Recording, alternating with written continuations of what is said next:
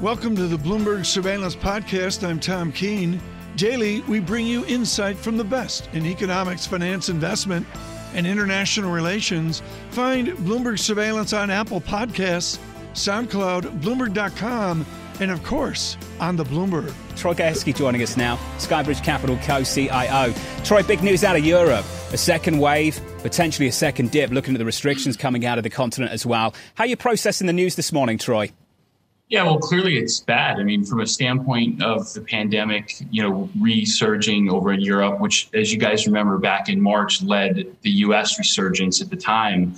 And, and remember, the big left tail risk for markets for quite some time now has been a significant resurgence above expectations, coupled with the uh, the potential for no more fiscal stimulus, right? And so, you know, up until today, most of the selling we've seen from the two kind of tops we had in late August and, and mid September have been uh, tied to the fact that fiscal stimulus was being priced out of the markets. And Monday was the day where it was effectively priced out completely prior to the election. And now with a combination of resurgence, and, and, you know, Tom mentioned this, equities are only off six, seven percent from the recent high where we were about 23 times earnings. You know, there could be more downside as we close the month into early next uh, month um, prior to the election. Um, and then hopefully post election, we'll get more clarity on the uh, stimulus side and, and the pandemic will be at, uh, somewhat under control at that point. Troy, your charm is to know what people are doing with their money. What are alternative investors doing right now with their money? Are they loading up on growthiness? Are they making rotations? And is anybody making alpha? Well, I, th- I think in general, right, prior to uh, the past two months, risk on was very much uh, the the mantra of the day for hedge funds. There was quite a bit of uh, risk being taken in tech in particular, uh, but not only there, broader beta. And as we've moved closer to the election, managers have de-risked modestly. They've taken down their gross and their net exposures. Uh, but directly to your point, um, the biggest concern, arguably, for the industry right now is how crowded tech names have been because that's been such a significant profit driver. But the problem there is that no one really knows when that reversal will come. Will it be driven by higher interest rates, which look unlikely? Will it be driven by a, a more significant reopening of the economy? Um, hard to say. So in the meanwhile, you know, growth is still favored over value, although that's starting to change a little bit. And then within uh, regard to alpha, you know, it depends on the strategy, right? In general, the hedge fund industry's had the best alpha year uh, really since 2013, if not before the crisis, because you've had so much dispersion in the equity market in particular, which is still a very heavy focus. And you have had big sector winners and big sector losers. And then on top of that, many of the credit managers that got hit back in March have really made a significant portion of their losses back, and the outlook there looks good. So it has been a fairly strong alpha year uh, for the hedge fund industry. Troy, uh, David Einhorn of Greenlight Capital yesterday uh, at the conference that's been going on, the Robinhood conference, said that tech was in a bubble, that it probably already peaked in September, and that he is shorting uh, certain overpriced IPOs as he sees them, as well as other uh, more peripheral tech companies. Are you getting on that train? Well, look, we don't have a lot of uh, growth or tech exposure right now. Um, we do have it through some long, short, multi strategy exposures. The problem is, is we're really not in a bubble per se. It's nothing like the late '90s where you had these weak, uh, dramatically overvalued companies. Many of case, in, many cases, had no business case. We're at a period where the, the strong tech names are very good businesses and continue to grow margins for the most part. But but you do have very elevated valuations, right? And so when the S&P is at 23 times forward earnings and the Nasdaq's five, seven, eight multiple points higher, that just sets yourself up for, for near-term weakness. But in terms of having some significant bear market over the short term, we think is unlikely. So with all due respect to Mr. Einhorn, we could be in for, you know, a prolonged correction, but we're in for nothing like we had, you know, 2002, which was, you know, 52% down peak to trough for the S&P with the Nasdaq down 80. We just think that's very unlikely. But you have to be very careful if you're over your skis in terms of uh, tech exposure. You know, the next two, three months could be pretty painful. Well, I think the point that Einhorn's making also, you bring up the 90s, is that the 1990s shouldn't be the benchmark for whether we're in a bubble or not because it was so crazy 20, 30 years ago. Troy, the question he's asking is whether we are moving, just in terms of sentiment, from greed towards complacency. You're looking across fixed income and the universe right now. Can you identify that shift from greed to complacency? What would that look like? Well, it, look, in terms of fixed income, I think you're starting to see prices uh, adjust for worse growth, lower probability of stimulus, and that's why you're seeing the curve flatten combined with the pandemic. In complacency, I mean, I would say the term would be more exuberance like we had in August. I mean, August was a month where you had very frothy behavior in markets. You had mini parabolic behavior, not only in broader indices, but also in some of the larger cap tech names in particular, many of them tied to the pandemic. So that was arguably the peak froth. And then you started to build it back up a little bit last week, and now you're seeing some of the froth come out. I, we, do, we just don't see complacency in terms of you know managers being very comfortable with their risk and not factoring in all the various risks that are coming about. You know, again, people have been de-risking modestly going into the election. So I, I don't think it's necessarily complacency. Um, it's just that the froth that was built up in August has not quite come out, and we might need to have three to five percent more downside in the S and P to kind of clear out some of that excess. Getting about half of that right now, Troy. Great to catch up, sir. Good to see you. Troy yeah, great, great to see you guys. Skybridge Capital. Thank you, Troy. Appreciate it, sir.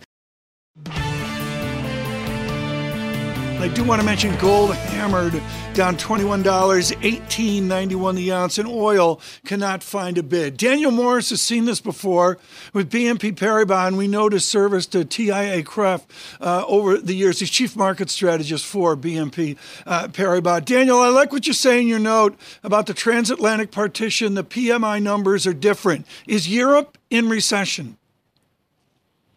Well, certainly the risk of that happening in the fourth quarter has gone up, is going up. Uh, you know, we had talked about the different shapes of the recovery several months ago, and it does look more and more likely that you may well see a W in Europe, if not necessarily in the U.S.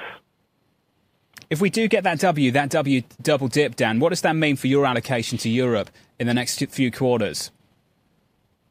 Well, currently we're we're overweight uh, U.S. and emerging markets as opposed to Europe in our in our multi-asset portfolio. So I think that you know simply reflects that risk that you see in Europe, uh, and in addition to that, the relative lack of tools options in Europe to compensate for that, be it monetary stimulus, be it fiscal stimulus. They just don't have as many levers as you see in China uh, or in the U.S. for that matter.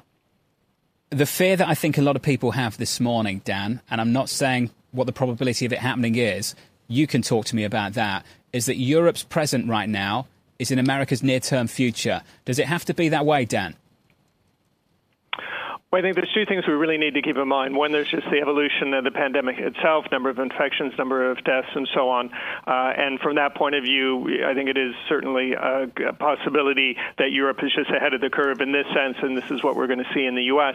Um, but what's really going to matter more for the markets is the reaction to it, and that's really been the story all along. It's the restrictions that are driving the reaction in the market today. We've had the increase in infections, frankly, in France since August, uh, but the markets were relatively blasé about that because the assumption had been no more lockdowns, been there, done that. They just can't go back uh, to nationwide lockdowns. It's too costly, except what we're seeing now in the face of these just very high numbers in terms of daily infections, that governments are kind of stepwise moving in that direction. Now, of course, they still want to avoid that, uh, but the pressure is building, and the markets are pricing in now that that's the ultimate endpoint that we reach. Maybe not full nationwide lockdowns, but something a lot closer to that than they would have thought a month ago.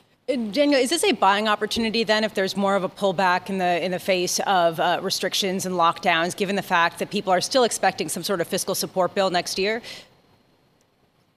Well, we're not allocated that way currently. We have a modest overweight uh, to equities in general. You know, I think you're always waiting for uh, a good buy the dip opportunity. Our medium term outlook is constructed partly based on the anticipation of some sort of fiscal stimulus, certainly in the U.S., uh, anticipating that, you know, in Europe even, you know, there will be a point where stocks just look so attractive and you want to move in. But we'd probably say it's premature to be making that type of change right now. What do you make of the fact that earnings have been coming in broadly better than expected, and yet people have just been punishing anyone who's underperformed, and even those like Microsoft that have outperformed but not crossed a high enough bar? Yeah, well, I think it's you know the the refrain. What have you done for me lately? Partly, and I think the fact that you've had such a swing in sentiment uh, over the last month, you know, over the last week or so, frankly, uh, and you know, inevitably, earnings seasons are backward backward looking, uh, and we're going to say, well, gosh, that was really great for the third quarter, but it isn't telling me as much as I would like about the fourth quarter. So, even though the surprises are are quite good, uh, that's not necessarily helping. You know, as you point out. Uh, that said, if we do look at the guidance, the forward guidance, it has been, you know, very, very positive. I mean, two thirds of the companies that have given guidance so far, it's been upwards. Now, of course, there's always that qualifier that we know fewer companies are offering guidance than in the past, and it's still relatively early in the earnings season. Uh, but if there is something that people or investors want to focus on to, to justify a more positive medium term outlook, I think it is that guidance that companies are giving. Daniel Morris, across all of BNP Paribas Securities Research, do you see what I'm going to call an elasticity of CEOs? I mean, Boeing right now, horrific numbers. They're being elastic. John Ferro mentions they go to 130,000 jobs. Do they have a lot of room to cut costs? To you know, John loves this phrase too. Right size. Do they have a lot of room to globally right size given this pandemic? I think it's going to be extremely challenging for those industries like airlines, for example, uh, where you appreciate that you know it's not just the short-term effect from the lockdowns; it's the longer-term ramifications of what's changed thanks to the pandemic. It's a change in mentality, people realizing they don't need to fly around the world for a couple-hour meeting anymore, or do they even need to commute into the office uh, every day the way we've done in the past? So those are, are you know arguably permanent changes that's going to hit some industries uh, quite significantly, and there's going to be much bigger restrictions restructurings necessary than anyone would have anticipated. So I think there's without question certain parts of, of the economy uh, that are going to go th- through a pretty wrenching change, and inevitably it's probably never going to be fast enough. But at the same time, then we also need to be thinking about okay, where is that demand going to go? I mean, you would still believe that aggregate demand is going to continue to rise. It's just going to be spent in different ways, and we need to really focus on where those opportunities are as well. Dan, I just want to finish on the markets at a headline level and just think about the following concept. I wonder how much support is beneath this market on a day like today. And the concept of the vaccine put. Dan, how important is that vaccine put? Just this idea that people want to stay allocated to risk because they believe at some point in the next few weeks, the next few months, we could get that key announcement.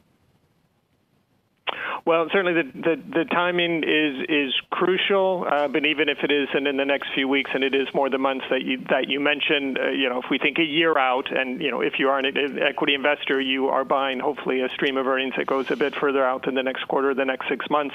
Uh, absolutely, that's going to be important. I think the other thing we we can't put aside is it is the week before the U.S. election. There's still that inevitable uncertainty about the outcome and the implications of that. So you've got kind of these two negative factors weighing on the market: increase in infections and uncertainty ahead of the election. You know, one of those will hopefully be resolved uh, by this time next week, uh, though maybe not. And then the second, uh, as we all hope, sooner rather than later. Hey, Dan, great to catch up. As always, Dan Morris of BNP Paribas Asset Management. Thank you, sir. It is very difficult. And again, as Lisa mentioned earlier, the spread narrowing, the difference in yield between that big negative 10 year and an ever larger negative two year yield really coming down and squeezing down to a flatter, flatter negative based yield curve in Germany. Jane Foley knows this well with Rabobank, senior foreign exchange strategist, but she understands that foreign exchange, not linked to the equity markets, who cares, but linked to the bond market, no question uh, about that. Jane Foley, it's real simple. There's something going on in Germany is signaled by those greater negative yields. What is it? Well, of course, it's a flight to quality. It's fear, Tom. And we do have uh, the CPI data for the Eurozone out before the end of the week, and that is going to highlight uh, more deflation. Now, we did have import prices for Germany this morning, a little bit better, but it is that CPI number later in the week that's, uh, again, going to worry uh, investors, it's going to be quite interesting because we have that GDP data for Q3. That's going to look really quite good, a, a nearly 10% bounce back Q on Q on in, in Q3. But of course, the market's already going to disregard that because even though it's not been released yet, it's already old news. We all know now about the, the, the new lockdowns uh, throughout the, uh, the, the region, and that of course means it's going to be bad news economically for, for, for the fourth quarter. So it doesn't look good from a European perspective right now. Export import dynamics important in the United States. Advanced goods trade balance. It's a secondary statistic. I'm going to call it. It's a pretty grim negative number, not to where it was supposed to be on survey, but nevertheless another key data point there as well. Jane Foley. Then when I look at this, and John has mentioned the resiliency of the euro of the euro. How does euro get a bid here? Well, I mean, it doesn't if you're looking at it against the yen. Certainly, I mean that, definitely uh, yep. is pushing uh, is pushing lower, and even against the, the, the U.S. dollar, one seventeen twenty two. I mean, it wasn't uh, too long ago when we were above uh, at one eighteen. So the euro is looking at, like it's on the back foot. There is some anxiety going into the ECB meeting tomorrow. You know, could they potentially pull the trigger on policy measures tomorrow? Well. I mean, our central view is December, and I think that's probably closer to consensus. But there is some rumblings that given the worsening in the backdrop this week, given the, the fear about further lockdowns nationally in, in France and, and, maybe more restrictions in, in, Germany and elsewhere, that maybe the, the, the, the Lagarde, the ECB president, could pull the trigger. So I think a little bit of anxiety, and, and that's pushing the, the euro on the back foot today. 117.23. I've been really surprised by how resilient it's been up until the last 24 hours. Given the direction of travel the continent was on, it's been pretty obvious for the last four weeks, but here's the break this morning with a broader dollar bid. Jane, we've been looking at the Italian bond market, and I think we can all agree the jury's still out as to whether this has really transformed from behaving like a credit to a sovereign. They're lower today. Italian bonds are softer. Yields are higher by five, six basis points. It's not dramatic, but the move is there, and I think a lot of people are focused on it. Whether we can break that positive correlation between the single currency and the periphery, Jane. If I'd asked that question a couple of weeks ago, I think people would have had confidence and said yes. I think the move that's starting to emerge this morning, just slowly as this session grows older, might be making some people nervous, Jane. What's your take? I think there are doubts really emerging. I mean, for instance, uh, we did have headlines suggesting that there were protests in, in Rome about the restrictions. But I think more than that, if we, if we look back over the, the spring and the summer about what really drove the euro higher, there was a lot of confidence about the ECB policy, certainly, but also about the recovery fund. And as we go into the, the second dip of this or the second wave and the and the double dip of this this recession, you know, we've got to ask about the recovery fund. A, is it big enough? Well, it's it's not that big uh, as a percentage of GDP for the whole region, but uh, there's also concerns. There's bickering going on about the timing. Uh, when are they going to get the funds out? Can Italy, given its its history of not being able to invest productively, uh, can it actually use the loans that it will get and turn them into you know productive capacity rather than just more debt? So I think there are doubts beginning to emerge, and certainly if those restrictions really do take a toll on, on the economy throughout Europe and certainly in Italy, I think those doubts can only get bigger in Q4. Well, Jen, that's that question. Where is that recovery fund? That recovery fund hasn't been ratified yet, and you've talked about the political difficulties. We've been really keen to draw a distinction between a European economy that's struggling and redenomination risk. Jane, do you think before year end and I'm not saying that we start to think about the breakup of Europe, just that people start to conflate the two issues, where the periphery starts to trade significantly weaker. It feeds back into the banks again. Can you see that scenario developing before your eyes now? I can see niggling certainly arising. I mean, we're starting off from a very strong position. If you look at the euro, if you look at the amount of long positions built in the euro over the spring and the summer, really extensive. Now, uh, to put it to put it in perspective, if we go back to 2017, 2017 was, I think, a real Goldilocks year for the eurozone. We had really strong growth from the outset, or stronger than expected growth from the outset, and we had better political outcomes. That was the year. Remember that the market was fearful of the far right and the French presidential presidential election and the Dutch election. That didn't happen. So we had better outcomes. We had a really good year for the euro, long positions building. And this year, or this spring and summer, the market's become even more optimistic about the euro. So I think that there is the perception, the, the, the, the risk that we could get some sort of more reality emerging and, and people lowering those long positions in the euro. At what point, Jane, will central bank policy not have that big of an effect on currency differentials? And it really all comes down to the economy. And I mean, it seems like perhaps that's what we're seeing today in bulk, given the uh, ongoing restrictions that we're hearing about in Europe. Well, certainly confidence is, is a lot of it. Um, you know, and, and, and certainly today we've seen confidence really take a knock by those headlines. But in terms of central bank policy, I, I think what the, the ECB did back in May and, and really uh, pushing hard against uh, talk of fragmentation by, you know, stepping up the types of bonds that it was going to buy, by, by really um, making that message very clear, it really did help uh, with the, the, whole confidence in the notion of, of the, the euro moving forward. And of course, at the same time, was that recovery fund, the, the whole notion that perhaps they had taken a step forward to more of a fiscal uh, comprehensiveness within the region. Now, again, I, I think that during Q4, just the background of the economy, the worsening of conditions, is going to poke some holes in that confidence. And I think that's why perhaps the euro is looking a little bit more vulnerable right now. And of course, that is independent, of course, of the, the possibility that the dollar will see a bit more of a safe haven bid going into Q4 with the similar sorts of concerns about um, COVID 19 and a double dip recession. Jane, based on positioning, the sense that you're, you're giving now that there could be dollar strengthening, how violent could that be given how many short positions have been put on on the dollar? Well, I don't think it could be as violent as anything like that we saw in, in March, and, and the reason for that is just the, the huge amounts of liquidity provisions that the Fed has put in place. But I think we could see some sharp movements, certainly. Now, um, I think the movement that we've seen in, in Eurodollar today is, is reasonably sharp, and, and, and, and certainly if we're looking for an exchange, um, you know, we've seen some quite sharp movements in, in well, certainly Turkey, but also in some of the other um, emerging market crosses as well. So I, I, think we could certainly have sharp movements, but I don't think we're going to see anything like what we saw back in March. You know, Jane, I look at all this, and I guess at some point here, with futures negative 58 deteriorating on the session, I'm watching yen with some resiliency, even with dollar stronger. At some point, I want to be opportunistic within this calamity, this natural disaster. What's your trade right now? I don't say that lightly. What's your trade right now to create gain in this pain?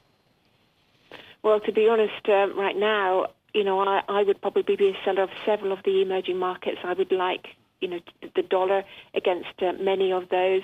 Um, Euro yen, I think that's a very interesting one. Although we've come back, you know, fairly sharply uh, today, uh, we're still very elevated compared with where we were in euro yen earlier on in, in the year, even in the summer months. So I think we've got a movement there. And also, um, I think if fear does set in, I think we could see the Aussie uh, pushing down as, as, well, although perhaps a little bit of, of um, lift there because there is this perception that Asia and, and China are perhaps faring better in terms of recovery from uh, coronavirus than we are in, in Europe and, and in the US as well.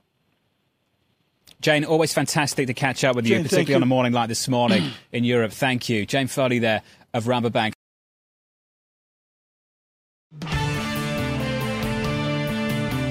Alex Gorsky, Captain Gorsky of Johnson & Johnson out of West Point someone with a really, really interesting executive career, and of course, in the crosshairs of this pandemic uh, right now. Of course, a good conversation, peer to peer conversations with David Rubenstein on Bloomberg Television. The gentleman from Carlyle Group joins us this morning. What I find fascinating here, David, besides, besides the predictable discussion of the pandemic, is this is a guy who was at J and J and left and then he came back to Johnson and Johnson. That's an interesting move, isn't it? You don't see that often, do you? Well, you certainly don't see it where they rise up to be the CEO very often, and um, so that's unusual. Remember, he's also he started out at a relatively low-level marketing job at a subsidiary of Johnson and Johnson. Did that for a while, then left, then came back and rose up to the CEO position, which he's had now for about eight years, I think it is, and uh, has done an incredible job. Their market capitalization now is about the 10th highest in the United States of any company in the United States, about $400 billion. There was a lethargy. You've seen this across all market capitalizations at Carlyle Group. There was a J&J lethargy, and then something changed under Gorsky. What was that? Well, he diversified a fair bit. Um, you know, some people would say, "Well, Johnson Johnson, don't they make band aids or don't they make Q-tips?" but they're gigantic in so many different areas of healthcare. In fact, many people didn't realize that they were in the vaccine business and now they're producing what may be one of the best uh, vaccines that's coming out for the uh, COVID virus. David, one thing that this pandemic has thrown into cold relief is there's a conundrum for pharmaceutical companies whether to focus on simply developing the high cost, high return cancer drugs, other types of drugs that perhaps might not have the same sort of global benefit as a vaccine. Did he address a shift in that mentality and how to compensate pharmaceutical companies going forward to focus in a different way? Yes, vaccines are not the most profitable part of the pharmaceutical business because typically you take them once a year and it's not a repeat business where you take it once a month or once a week or something like that. However, um, there are a limited number of companies that do specialize in it, but it's not the main thing that they do. Johnson and Johnson does do vaccines, but it's not their main business for sure. However, in this case, the U.S. government is subsidizing so many companies that uh, they're not going to lose money on it. They will do okay on it. But it's really, I think, the public relations benefit of coming up with a vaccine that will be so helpful to all these companies. And then there's also a question of actually getting the vaccine manufactured and distributed in some sort of timely manner. What did he say about uh, supply chain issues, how to manufacture this in the most expeditious way possible? Well, the U.S. government has done something that no one had ever done before. Typically, a vaccine takes, I would say, somewhere around seven years to develop. Uh, the fastest have historically been four years, let's say for Ebola.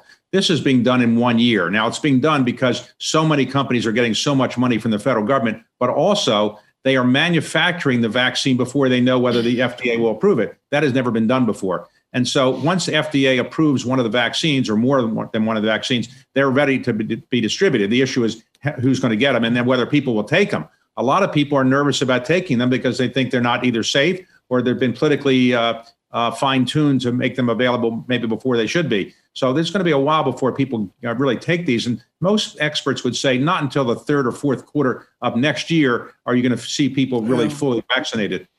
David, you told us the last time we visited that you certainly weren't taking sides in this presidential campaign and you were trying to stay removed. What do you expect to see in the next six days? Will this be a traditional dash to Tuesday or will it be something different? Well, traditionally, people vote on election day. And now we will see that maybe 70% of the people have already voted before election day. That's a big difference. Secondly, uh, elections tend to tighten toward the end. People tend to come home. And as we know, the country is relatively split evenly between Democrats and Republicans, obviously not completely evenly. But I do think that you're you're going to see some people come home to their base. And therefore, I suspect it will tighten up, which is what you normally see right before the election. David Rubenstein, thank you so much for joining us today. A conversation with a gentleman from Johnson and Johnson, uh, their chairman and CEO Alex Gorsky. Look for that tonight, 9 p.m. Peer-to-peer conversations with Mr. Rubenstein. Thanks for listening to the Bloomberg Surveillance Podcast. Subscribe and listen to interviews on Apple Podcasts, SoundCloud, or whichever podcast platform you prefer. I'm on Twitter at Tom Keene. Before the podcast, you can always catch us worldwide on Bloomberg Radio.